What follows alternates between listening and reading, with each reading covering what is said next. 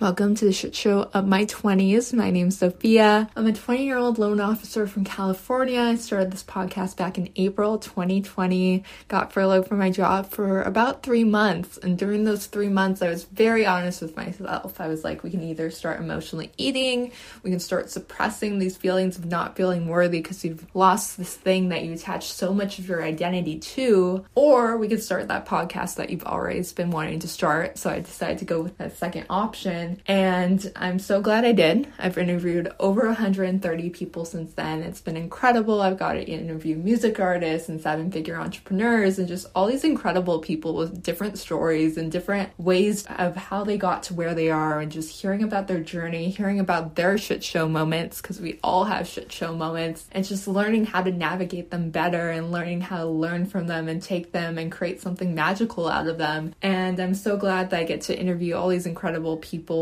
And I am such a big believer that you can radically change your life in a year. You can just radically change your circumstances, where you're at. And I remember being nineteen and just trying to get a job and applying to like, I was applying to Ross and like a smoothie bar, and like all these places wouldn't take me. And I was like so offended. I was like, why is no one taking me? And then I finally passed my N M L S test, and then I got a job with a major mortgage company. And I was like, oh, that's why they didn't take me, because I was meant to go down and get this job instead of that job. And I went from being nineteen with zero dollars in my bank account and just being so stressed about money and so stressed about like, is it going to come into my life? Do I, what am I going to do about this? To being twenty year old with over sixty grand in savings. And I think one of the big changes that I made between those two was, even when I had zero in the savings account, I still believed that I was abundant. I still believed that money was going to flow into my life. I still believed in something that I couldn't see at the time because I knew it was just a matter of time before it was going to come. So I'm such a huge believer in you can radically change your scenario. You can step into that next version of you.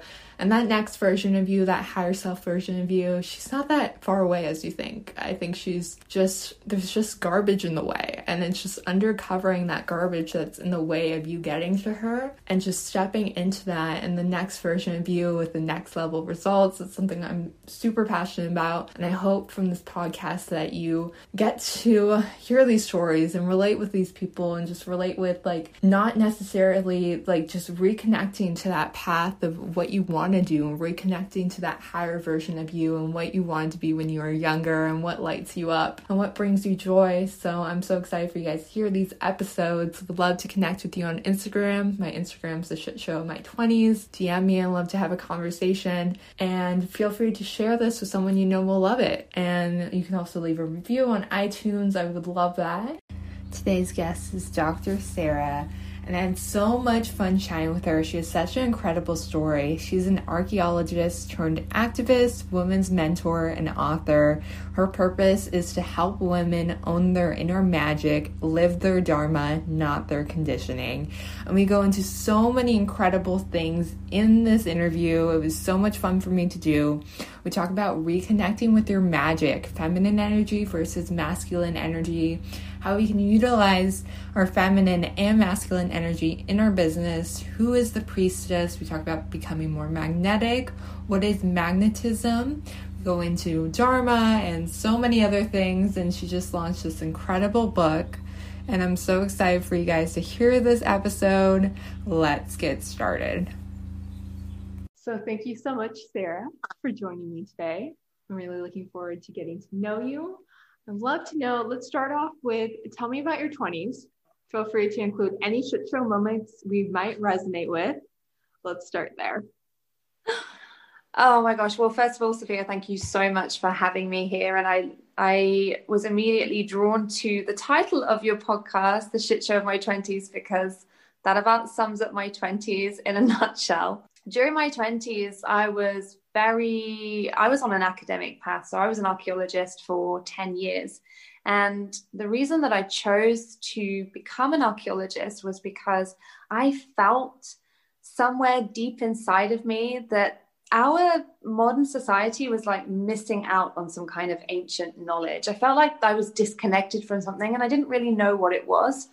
I just kind of felt like maybe the answers were in the past. So I went down the only route that I kind of knew how to go down at that point, like academia, do my degree, then my master's, then my PhD. And during that time, I I learned a lot of things. I learned a lot of things about our modern society and why it is the way it is. It, it is. And I also learned a lot of things about myself, namely that, you know, institutions like academia and then later on corporate just, just ugh, aren't for me. And I guess, I guess my twenties, if I can sum up my twenties, it's that I was trying to be something that I'm not, that I was trying to fit myself into a box. I was trying to please people. I was trying to achieve, because I feel that in many ways, that's what I had been conditioned to believe, that I was only worth what I achieved. The whole reason that I did a PhD was, yes, I was really interested in the the research, but actually I thought maybe, just maybe, if I get that doctorate, then I will feel like I'm good enough. And of course, what happened was I got the doctorate, and you have what's known as a viva, which is basically an examination, like spoken examination in front of examiners. And after that viva, they said, yep, you've passed. I just went away and cried, because I was convinced that they were just being kind to me. And I was convinced that, you know, well, I, it doesn't mean anything. And that kind of, that sense of worthiness that I thought would come from that achievement just never, ever came. And about two years before that, I had already had a wake-up call. I already kind of knew that I was kind of moving down a path that wasn't really in alignment with who I am. I was twenty-four, and my brother died accidentally of an overdose. And that was the moment when, you know how, you know, Sophia, when you have these moments where there's a before and an after, when life, pretty much like what we're experiencing globally today, like life, you know, life is never going to go back to the way it was before. You know that, because you can never be the person that you were before. And there I had been for twenty-four years, blinkered, like, yep, yeah, I just want to, pe- I just want to please people. I want my parents to be proud of me. I want to do all this stuff. And then, you know, I was, was met with not only this like grief that just kind of smacked me awake, but I think when someone close to you dies, you also understand your own mortality, don't you? And it was in that moment that I was like, okay, I don't know how long I have left on this planet. I want to make sure that I am doing things that are in alignment with who I really am. And the thing was, deep down, I knew who I was. I was like the weird, witchy, priestessy kind of kid. You know, I was like a bit of a rebel when I was a teenager. I believed in like magic and goddess worship, but I was completely terrified to actually show that part of me to anybody. I think my my parents knew about it, because they obviously, you know, they they used to see, see all my books around me, like esoteric books and things when I was a teenager. But I think there was this part of me that re- was really afraid to share who I really was with the world. So from the age of twenty-four to now, which is, I'm going to be thirty-three soon, in a couple of weeks. I know I don't look it. Um, no, I do. Yeah, it's been it's been a huge journey of reclamation, really, in just terms of like, who am I? What am I here to bring? And yeah, there have been many more twists and turns during my twenties, but I won't going to stop now, because I wonder if you have any questions. And so deep down, you knew you have like this really like magical side to you. Mm-mm. What did that process look like of actually letting that magic out for you? Mm, that's such a good question.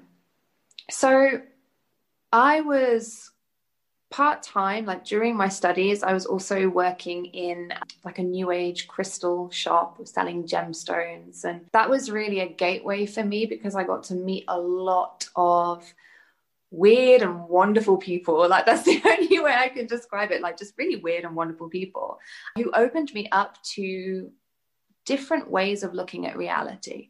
And so And not only different ways of looking at reality, but also different ways of looking at myself and how I create reality. Because we all create, we create our reality all the time. So the process of really coming back to myself was, and really owning this like witchiness and this priestesshood was in some parts about putting myself in different situations, different communities. So I started getting really heavily into yoga, and I was part of a yoga community, and that was part of the process. And then also it was about illuminating what I wasn't. So I think that sometimes, especially if anyone's listening to this and says, well, you know, I, I want to want to go, I want to return to who I am. I want to honor who I am. I want to live my purpose, but I don't know what. The first step is also, is really the first step is to illuminate who you're not. And those are those, you know, the, it's the things that make you feel heavy. It's the things that make you feel like, oh, like this, I don't want to do this, but not in a kind of like, I don't want to do this because I'm scared. I don't want to do this because it's like, it feels heavy. It feels contracted.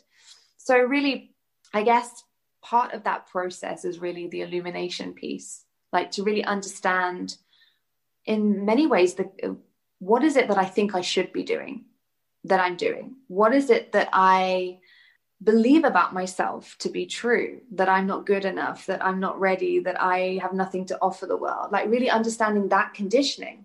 And then I guess the second step is like the reclamation, is like giving, I had to give myself permission to explore, and I had to give myself permission to really get it wrong. And I had to give myself permission to also like annoy people, like disappoint my parents, disappoint people. I had to give myself permission to not know what was next. So when I left academia in pursuit of really understanding who I am and living that in the world, I didn't know what was next. Like I left academia, I bought a one-way ticket to the Philippines, and I was like, I'm going to see what happens. And I ended up teaching yoga there full time, because I think that when we when we allow ourselves to just really just jump in, we do get caught, like something catches us, and we, and it's like, it's about taking the next step, then the next step, then the next step. And that's that process of reclamation. And it can look really, really messy as well. For me, it was very, very messy. From the outside, it looked like I didn't know what I was doing, but every single, every single thing that came my way that I said yes to, I learned more about myself, and I grew and grew and grew and grew. So that's like the, the reclamation piece. And then that's what leads to the revelation. You know, that's for me, that's what led to a greater understanding of, of who I am, a greater honoring of like, oh, okay, like actually this is, this is me, this is who I am in the world, and this is who I'm supposed to be. And so I went from being a yoga teacher to then being like, okay, well, maybe I can start um, a jewelry company, and I can make crystal jewelry, and I can sell that, and I can like infuse it with energy, and like, yeah, that sounds really fun. I'm going to do that. And then, then I realized I was hiding behind that, because actually I had so much more to offer. So I, and people were asking me, well, do you do mentoring? Do you do coaching? And I was like, no, what is that? Like, uh, okay, I can try, because I felt that excitement. And then I just, then I did it. And so it, what I'm saying is like one thing leads to another, leads to another, leads to another.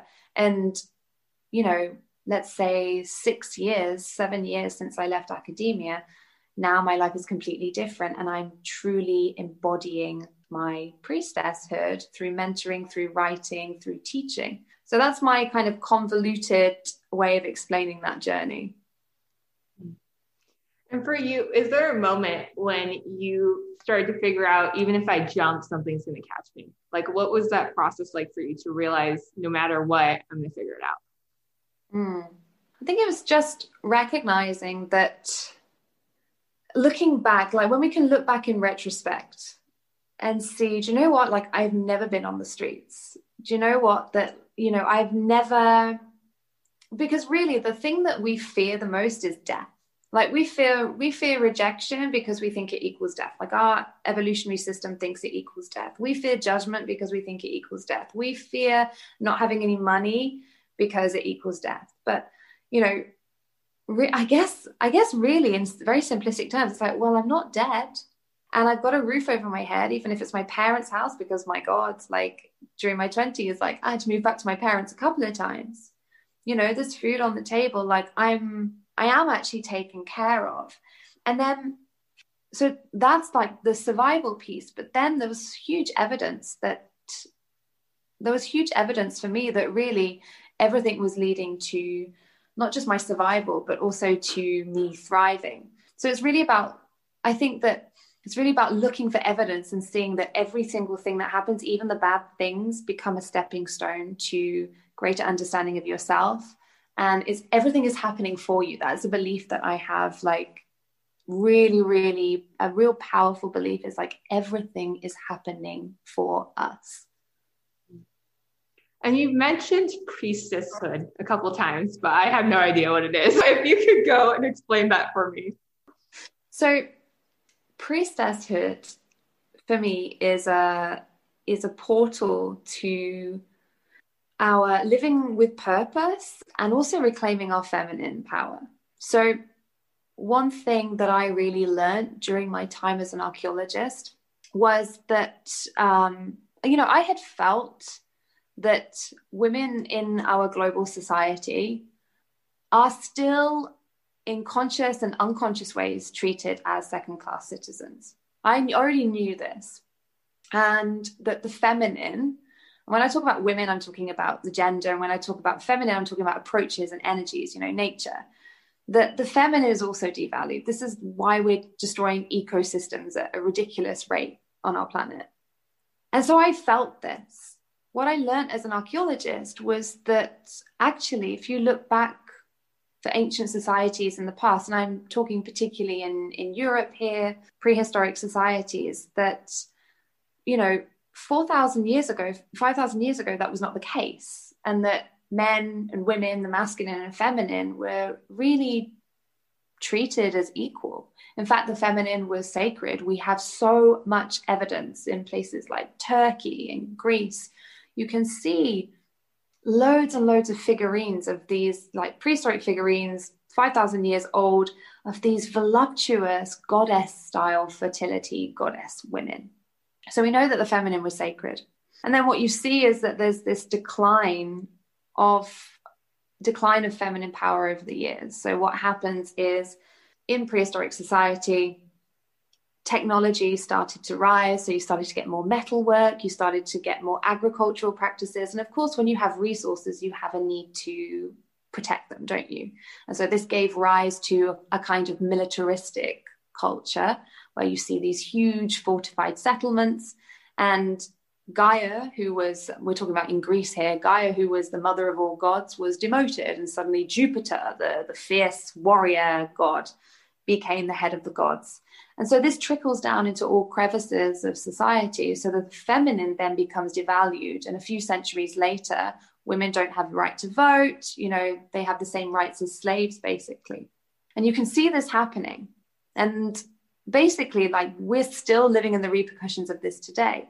But to get back to your question about priestesshood, during these ancient times in Greece and in Rome, priestesshood was a portal to feminine power. Whereas most women didn't have status and they didn't have rights, priestesses did. So a woman could become a priestess and she had access to land, she had access to resources, she had status. It was almost like a godlike status. So you have the, the Pythia in ancient Greece, who was an oracle. She was probably undoubtedly one of the most powerful women in ancient Greece because she had leaders coming to her, literally asking for her advice because she was a messenger of Apollo.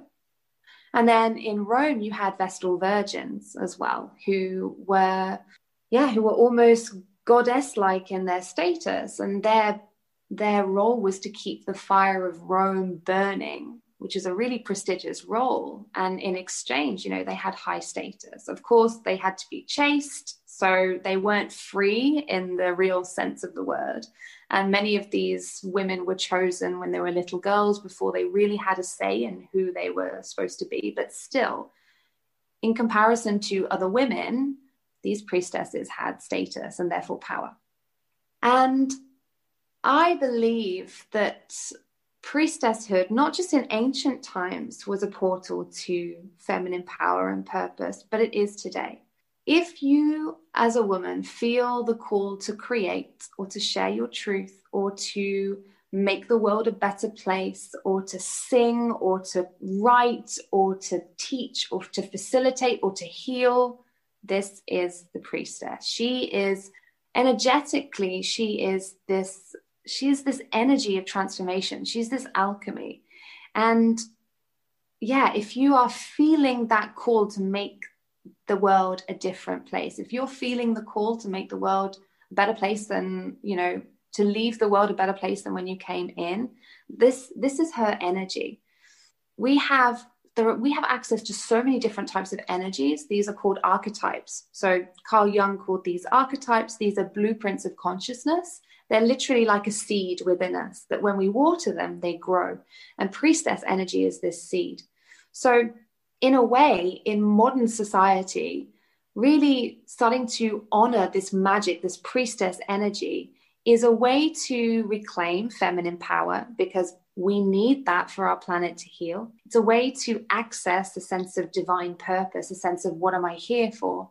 And it's also a way to, to create, yeah, sacred activism, to, you know, create justice on the planet, and to make sure that we're living lives that are, like I said at the beginning, in alignment with who we really are and not what we've been conditioned to be. So I hope that answers your question. It was quite, again, long and convoluted. It did. It did. And have you have you always been like in touch with your feminine energy? Have you always looked at it the way you look at it today? Or did you used to think about it as, oh, it's not as powerful? Or how did you, how did that journey come about for you? That's a really, really good question. I have always I've always been really drawn to feminine energy. So I was like worshiping the goddess, you know, in weird and wonderful ways, like from the age of fifteen, sixteen. But I was also, I was always driven by my masculine, my inner masculine. And for me, I was never really driven by like the healthy masculine, you know, I was driven by the lower levels of masculine consciousness, because that's what our society is built on. So competition, dominance, control, force, hustle, like overworking, all of this kind of stuff is, is the lower levels of masculine consciousness. It is basically the foundations of patriarchy, which is we are living in a patriarchal system still. Patriarchy values the masculine over the feminine, and values men over women, people who identify as women or other genders. And so I didn't realize I was operating from this conditioning for a very long time, but that's really what brought me into academia. That's really what, you know, because nobody wants to work twelve hours a day to crank out publications and papers. Really, at the end of the day, like that is not enjoyable. It's enjoyable to write, but not at that high velocity, high speed. So for a very long time, I was, was operating from this conditioning, the lower levels of masculine consciousness. And it was really when I started to, when it's really when I started my yoga practice. And that was when I started to understand feminine energy through embodiment practices, through breath work, through sensuality practices, coming back to my body and allowing myself to be in the energy of receptivity and surrender. But it's still a bit of a, it's still a bit of a tussle, because it's all very well being in feminine flow and just being like, yeah, like I'm magic, woo. But we live in a, we live in a society that the mainstream narrative is not this. So it's very easy for me, and I think for most of us, to get pulled back into, got to do this, I've got to force, and I've got to do. You know, mas- masculine energy is always about doing, and it's important. Like it's, we need the balance, we need the two. Feminine energy is about being. But if we're all doing and no being, we like, life is, doesn't feel fun. If we're all being and no doing, like we don't create anything.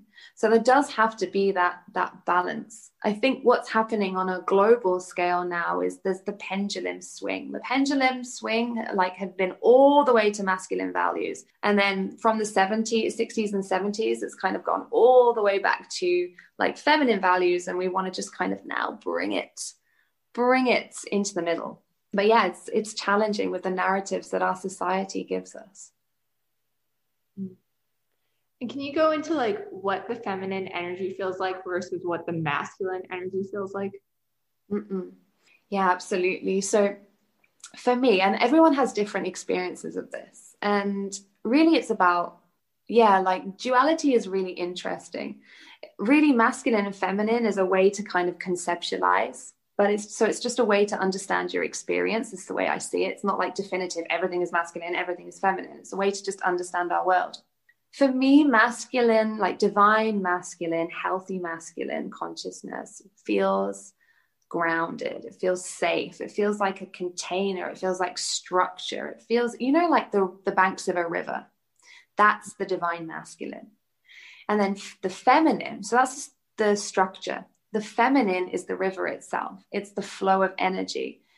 The feminine is really, really powerful, but only when she is held by the masculine. So, you know, for example, in my day-to-day life, you know, I run a business. I'm a, you know, that's my day-to-day life looks like, okay, the structure of my life is I know that there are certain tasks that I need to do, you know, such as social media, such as my podcast, such as, you know, blah, blah, blah. So I know that's my structure. You know, that's the divine masculine. That's holding me. That's the context.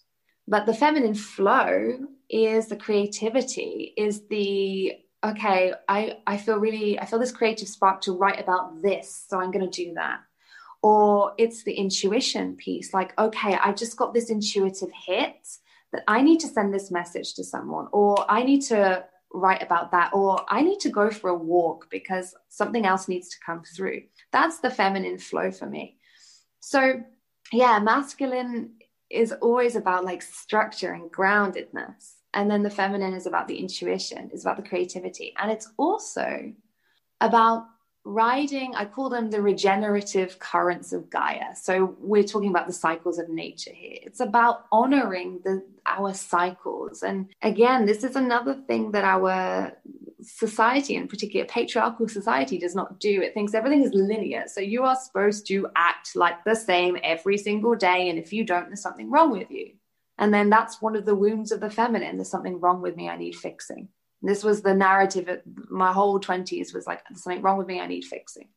But when we understand that really everything is cyclical, and when we align ourselves with these cycles, such as understanding what's going on with the moon, such as understanding what the seasons are like, such as understanding if you're a woman menstruating your menstrual cycle, and understanding that these different phases are going to, you, you have different superpowers at different points of any cycle. Aligning our activities, al- al- aligning our doing with those cycles allows us to be in feminine flow. And can you go into how you do that in your life? Like, how do you align yourself with the moon cycles in your business? Mm-hmm. So I don't particularly align myself business-wise with the moon cycles, but I always like to be really aware. I think awareness is the key thing. So for me, it's like being aware what phase the moon is, moon is in. Like, we had a new moon just a few nights ago, and checking in with my body, like, how am I feeling right now? And, and just kind of getting aware of that. Also understanding like where I am in my cycle as well. So like understanding that, you know, for example, I'm mid-cycle now, so I ovulated a couple of days ago, and this means that, you know, my communication around about this time is always pretty, sh- pretty shit hot, you know, like I know that I'm going to be able to communicate things. I know that if I'm just before my period, the likelihood of me being able to be articulate is not as good. So it's like just really understanding yourself, and that takes time. And it also takes, yeah, it takes time, it takes patience. And sometimes we want like, we want a chart, don't we? We want like someone to be like, okay, you're like this at this time, you're like this at this time, but we're all different. So really understanding our cycles is really about like studying ourselves. And I think also another piece is like the, the seasons as well. Like one of the things that I love about living here in, I live in the Algarve in Portugal, is that, you know, I live surrounded by nature. So I'm always checking in and understanding the seasons, and I'm looking at what's growing at different times, and like, you know, different smells at different times of year, and and understanding like, oh, this flower blooms at this time, or this fruit is blooming at this time. And it sounds really simple, but this is what our ancestors were doing. Like, they knew when they knew what seasonal food was, and we're so disconnected as a society now. But I think it's about understanding, like, I'm looking outside now and it's winter. Things are sleeping, you know, things are sleeping.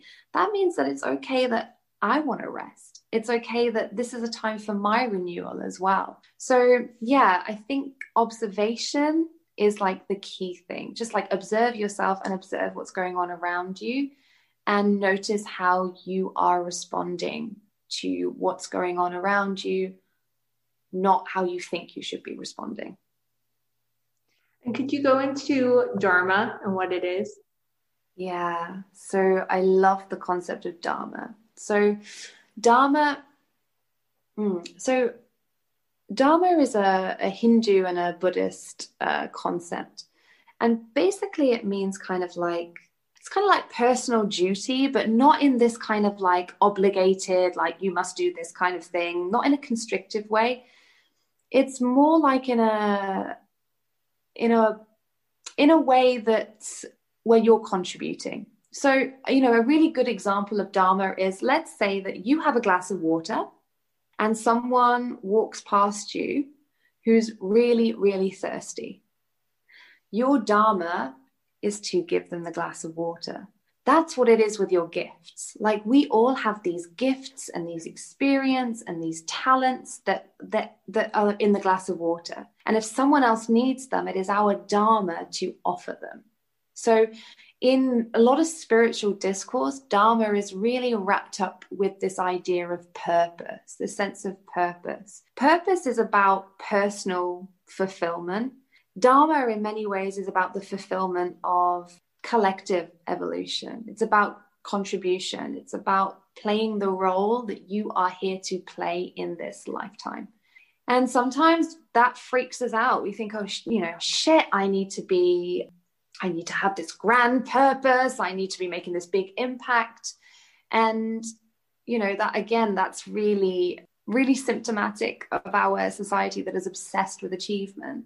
But really, we get to strip it back and recognize that we're making an impact now. Like you, Sophia, with this, this podcast is part of your dharma, because you may not even feel like it's having a huge impact upon people, but it is. And, and the thing is, like, impact, it ripples out.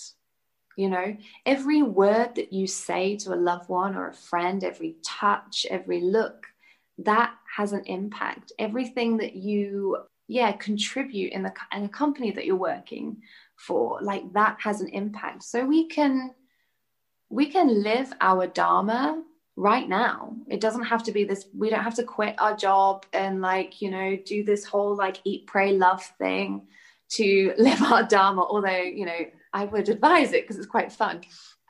Yeah, we don't have to do this like big grand thing. Like, it's, I think the question, if dharma were to have a question, the question is, how can I be helpful? Like, how can I be helpful? And we can go even deeper with is like, what is it that I wish I'd needed throughout my life? And how can I give that to others? And this is how we get to, you know, really live our dharma. And it goes against our conditioning, because conditioning says achieve. Conditioning says you need to earn this amount of money. You need to get a mortgage. You need to get married, you need to have kids, you need to be a dutiful daughter, you know, you need to have X amount of Instagram followers, whatever it is. That's like conditioning. But dharma is like, it's pure in its essence. It's like, okay, like, it's just so much more expansive than that, because it's just about being you and being helpful day after day after day after day and feeling like you're contributing. And then that also, you know, creates a sense of fulfillment for you. Can you go into magnetism and how can we be more magnetic?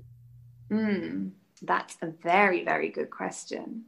So for me, magnetism is about, mm, in many ways, magnetism is about leaning back and being. So we can think of it in terms of, have you ever, let's think of it in dating terms. Like, have you ever really, really liked someone and just kind of like been a bit too pushy with it and just kind of been like, you know, that your energy is like really leaning in and you can feel them like pulling away and they're not really that interested. And then, you know, there's the whole kind of like play hard to get, or we've been on the receiving end where, let's say, someone really, you know, doesn't seem that interested in us. And of course we, we, we, they're leaning back and we want to lean in. This is like the dance between The, the masculine and the feminine, and this is really what magnetism is. Magnetism is about being. Once again, it's about being so in alignment with who you are that you call in magic, resources, people that allow you to fulfill your dharma, allow you to live your highest purpose, your highest vision. It's really about leaning back and surrendering and trusting that you are enough. It's about embodied worth. It's about knowing that you don't have to go out to get anything, because you don't need anything outside of yourself to be okay. Like you, you're more than okay. Like you're fucking bomb, you know? And so magnetism is that. It's, it's deeply embodying that knowledge and understanding that when you do, everything slots into place. Like the people come, the opportunities come, the resources come. You know, in my business, for example, there's there are so many different ways in which you can build a, a mentoring business and create clients. But you know, one of one of the ways that I like is is by embodying that which I which I teach. And so I would say, well, all of my clients come to me and say, hey, they'll send me a message. Hey, I want to work with you. That's magnetism. I'm not going out being like DMing them, being like, hey, you want to work with me? Hey. And they're like, ew, no. Like for some people, maybe that works. But for me, that doesn't feel, that doesn't feel magic. And the way that that happens is just because I express myself as fully as I can. I have a phrase, like I have a, a phrase I say with my women over and over again, is that I'm a woman in process too. So, you know, I think there's this idea that we have, it's like, oh, well, you know, I have to be perfect, otherwise I can't be magnetic, or like I have to be perfect other, or I can't teach, or I have to be perfect or no one will want to, you know, listen to my podcast or read my book or like work with me or whatever. And that's just complete B S, because we're always going to be in process for as long as we live. Like if you're not in process, you die. So you better be a woman in process, you know, that's what it is to live. And that's, you know, that's another important thing with magnetism as well, is like, this isn't, you know, I'm not being and fully embodied one hundred percent of the time. No, like I get pulled out, I get stressed by things. My neighbors annoy me, my dog annoys me, you know, like sometimes, you know, you know, my Instagram is like my algorithm shit. I don't know, like, you know, you can get pulled out, you know, you can get pulled out. But it's about recognizing, okay, I've been pulled out. I'm looking for something outside of myself to make me feel whole. I'm going to drop back in and I'm going to recognize that I'm worthy just as I am and I don't need anything outside of me. And that's how you become magnetic. And can you go into the sister wound and how you're able to heal that for yourself? Well, I'm still very much in the process of healing the sister wound. I think that, so I went to an all-girls school, which on paper sounds like it would be all like sleepovers and makeovers and all fun and stuff. And um, in reality, it really wasn't. It was actually a deeply traumatic experience for me, because as I'm sure that you've had the experience too, Sophia, like teenage girls can just be like really horrible. And yeah, there was a lot of, there was a lot of mistrust in our, in our group, in our school.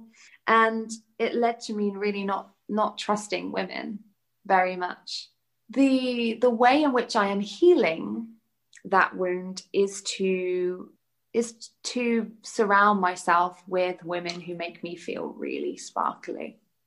Like surround yourself with women who have got your back. Surround yourself with women who want to celebrate your successes and are also there to just be like, oh, about your failures, you know, surround yourself with those women. And there are so many women out there like that, because they crave it too.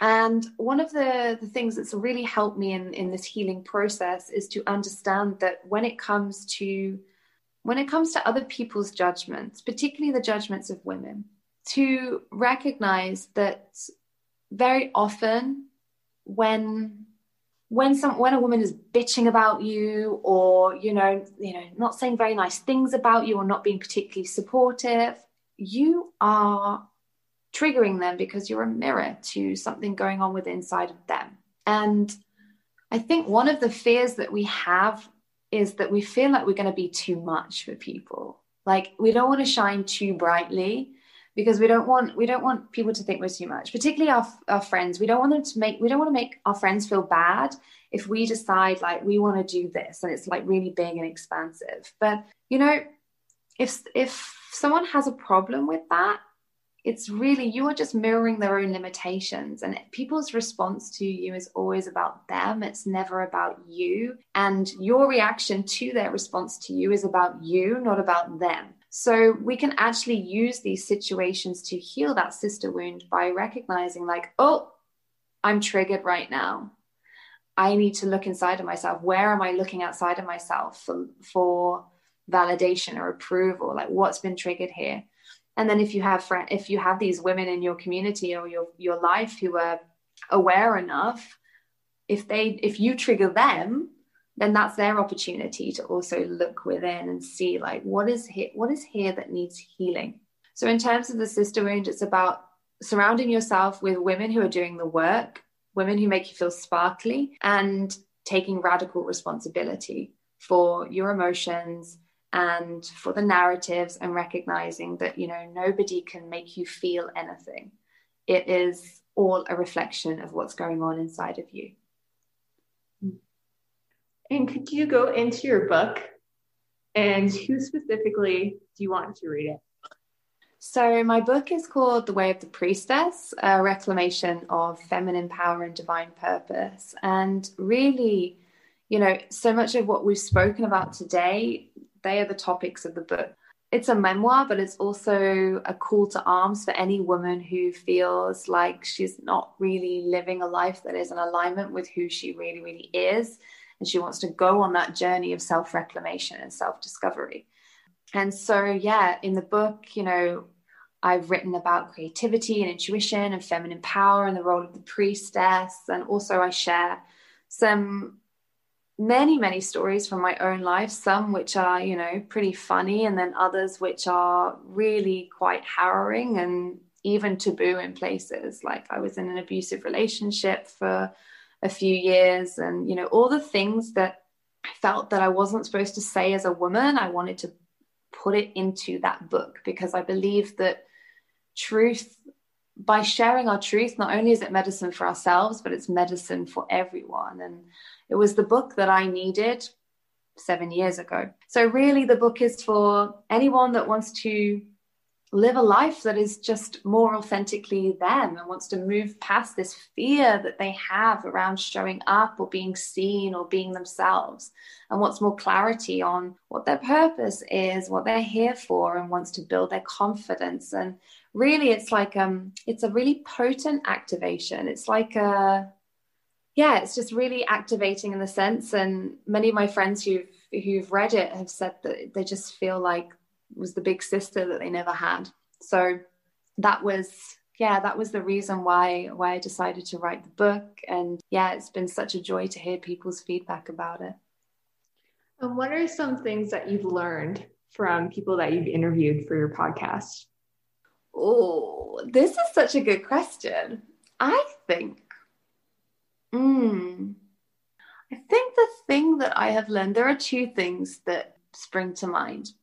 The first is that really, you know, my podcast and bringing people onto the podcast to have conversations, something always drops in exactly as I need it. So someone will say something and I'll be like, fuck, I needed that. Like, I needed I needed that specific code. I needed that specific piece.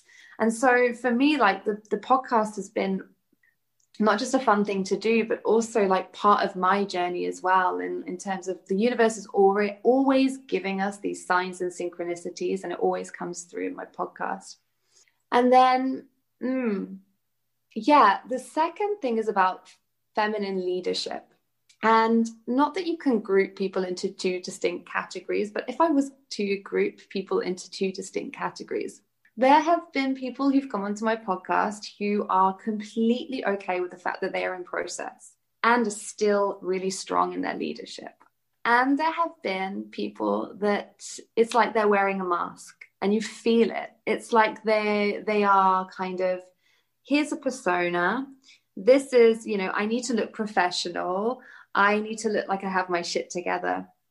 And I think that's what's really interesting about, I don't know if you've found this yourself, Sophia, mm-hmm. but I think that's what's really interesting about like bringing people into podcasts is that for me, just really understanding the nature of feminine leadership. The, the ones that I'm really, really drawn to are the ones that, yeah, let the words come out messy and, you know, share like their process and say, well, I don't have it fucking figured out either, but like, let's try, you know? And um, they're the ones that I'm naturally drawn to, naturally gravitate to, naturally. I'm like, yeah, yeah, yeah, lead me. I will, you know, I'll be led by you. And the ones that pretend that, like, because it's always a pretense that they have everything figured out, I'm always like, hmm, well, that doesn't really, that's not leadership. So I think, yeah, for me, it's a, it's been about understanding leadership. Yeah. I wasn't expecting that answer, but that's what came out. And what is something that you're really excited about right now? Mm, well, so many things. I mean, I'm excited of eventually coming out of lockdown. That'd be great. Um, oh, so many, so many things. I'm really excited about my garden, because this is the this is the year where we started planting vegetables and growing off our own food and things like that. And like, it is just, that's when you like really, you really see the abundance of nature. Like, for example, we've got this rocket plant that's just kind of exploded in our garden. And it's like, we, I'm just eating rocket every day. And it's just, in, yeah, for me, that excites me because it's like really coming back to, yeah, Gaia, like nature, regenerative cycles. That really excites me. What else is really exciting me at the moment? Yeah, the reception of the book has been really, really exciting. We, so that it was only released a few days ago and we hit one of the Amazon bestsellers list. And it was just like, considering that I have quite a small audience, and it was just kind of, yeah, it was just really cool. And it felt like a really big quantum, uh, it felt like a big quantum leap. And it also felt like, ah, women really want this work. This is really, really cool. So that excites me. And yeah, sharing, just being able to share with, with people like you and have these kind of conversations, like the fact that I get to call this work is just incredible. And I absolutely love it. And I'm just so grateful. And yeah, this really excites me as well. So thank you so much for this opportunity. And what is something that most people don't know about you? Mm, what is something that most people don't know about me? Oh, this is a tough question because I'm like, I think maybe people know a lot about me. Hmm. I, I really, really like to sing, and I used to be a dancer. So yeah, I think most people wouldn't know that I used to be a dancer. I was really, really into dance throughout my teenage years. And then I gave it up at the age of seventeen because I got really interested in boys, and that, and that was more, that was apparently was more important. Well, what's something part of your routine that you do that brings you joy? Mm, really, so like walking my dog, because we live in like a like a national park, and you can see like the ocean from our house, and then it's just like rolling. It's not really fields; it's like moorlands. That for me gives me so much joy, just to see like his smiling face, like running around and sniffing things and just like generally being so happy about life. Like it's hard not to be happy about life. And yeah, that's part of my routine. And yeah, also, yeah, getting on my yoga mat, moving my body, that like embodied practices like dance and yoga, like that always brings me back to myself. And what's something that you're learning right now? I'm learning Portuguese because I'm living in Portugal. I've been here for like three and a half years, and we live in the Algarve and everyone speaks English, but I decided uh, four months ago. We've just bought a house here. And I was like, okay, I, I want to learn this language. I love it. So I've been, I'm learning Portuguese. I'm learning permaculture as well, which is why I was talking about the garden, really understanding like how you can create regenerative ecosystems within your garden. And also I am learning, yeah, I'm I'm I'm always learning. So even with my work, like, you know, with my with all my work, I'm still just I'm always learning. Yeah. I never stop. And if you were to go back in time and talk to your twenty-year-old self, what advice would you give her? Oh my gosh, like so much. This gives me goosebumps because I know that there's going to be so many listening to this, and I think it's just such a beautiful question. I would tell her that she doesn't have to do anything that is expected of her, that she is worthy because she exists. And she doesn't have to do anything to prove herself. She can let go of proving herself. I would also tell her that the more that she follows her excitement and the stuff that scares her, the more she's going to grow and the more she's going to find out who she is. And I would also tell her that if anybody smacks her around, leave straight away. Like, leave. Don't even, don't even look behind you, just go. That's what I would tell her. Thank you so much for doing this. You're so welcome. It's been such a blessing, and you are such a vibrant spirit. And I'm just, yeah, this podcast is just amazing. I just, I love the concept. I think it's incredible. And thank you so much for having me. Awesome. And where can people connect with you online? So um, I hang around, I hang around, I hang out on Instagram quite a bit. Um, at Doctor Sarah Coxson, that's D R S A R A H C O X O N. Um, I have a podcast called The Way of the Priestess podcast. So if you're interested in these concepts, you can check that out.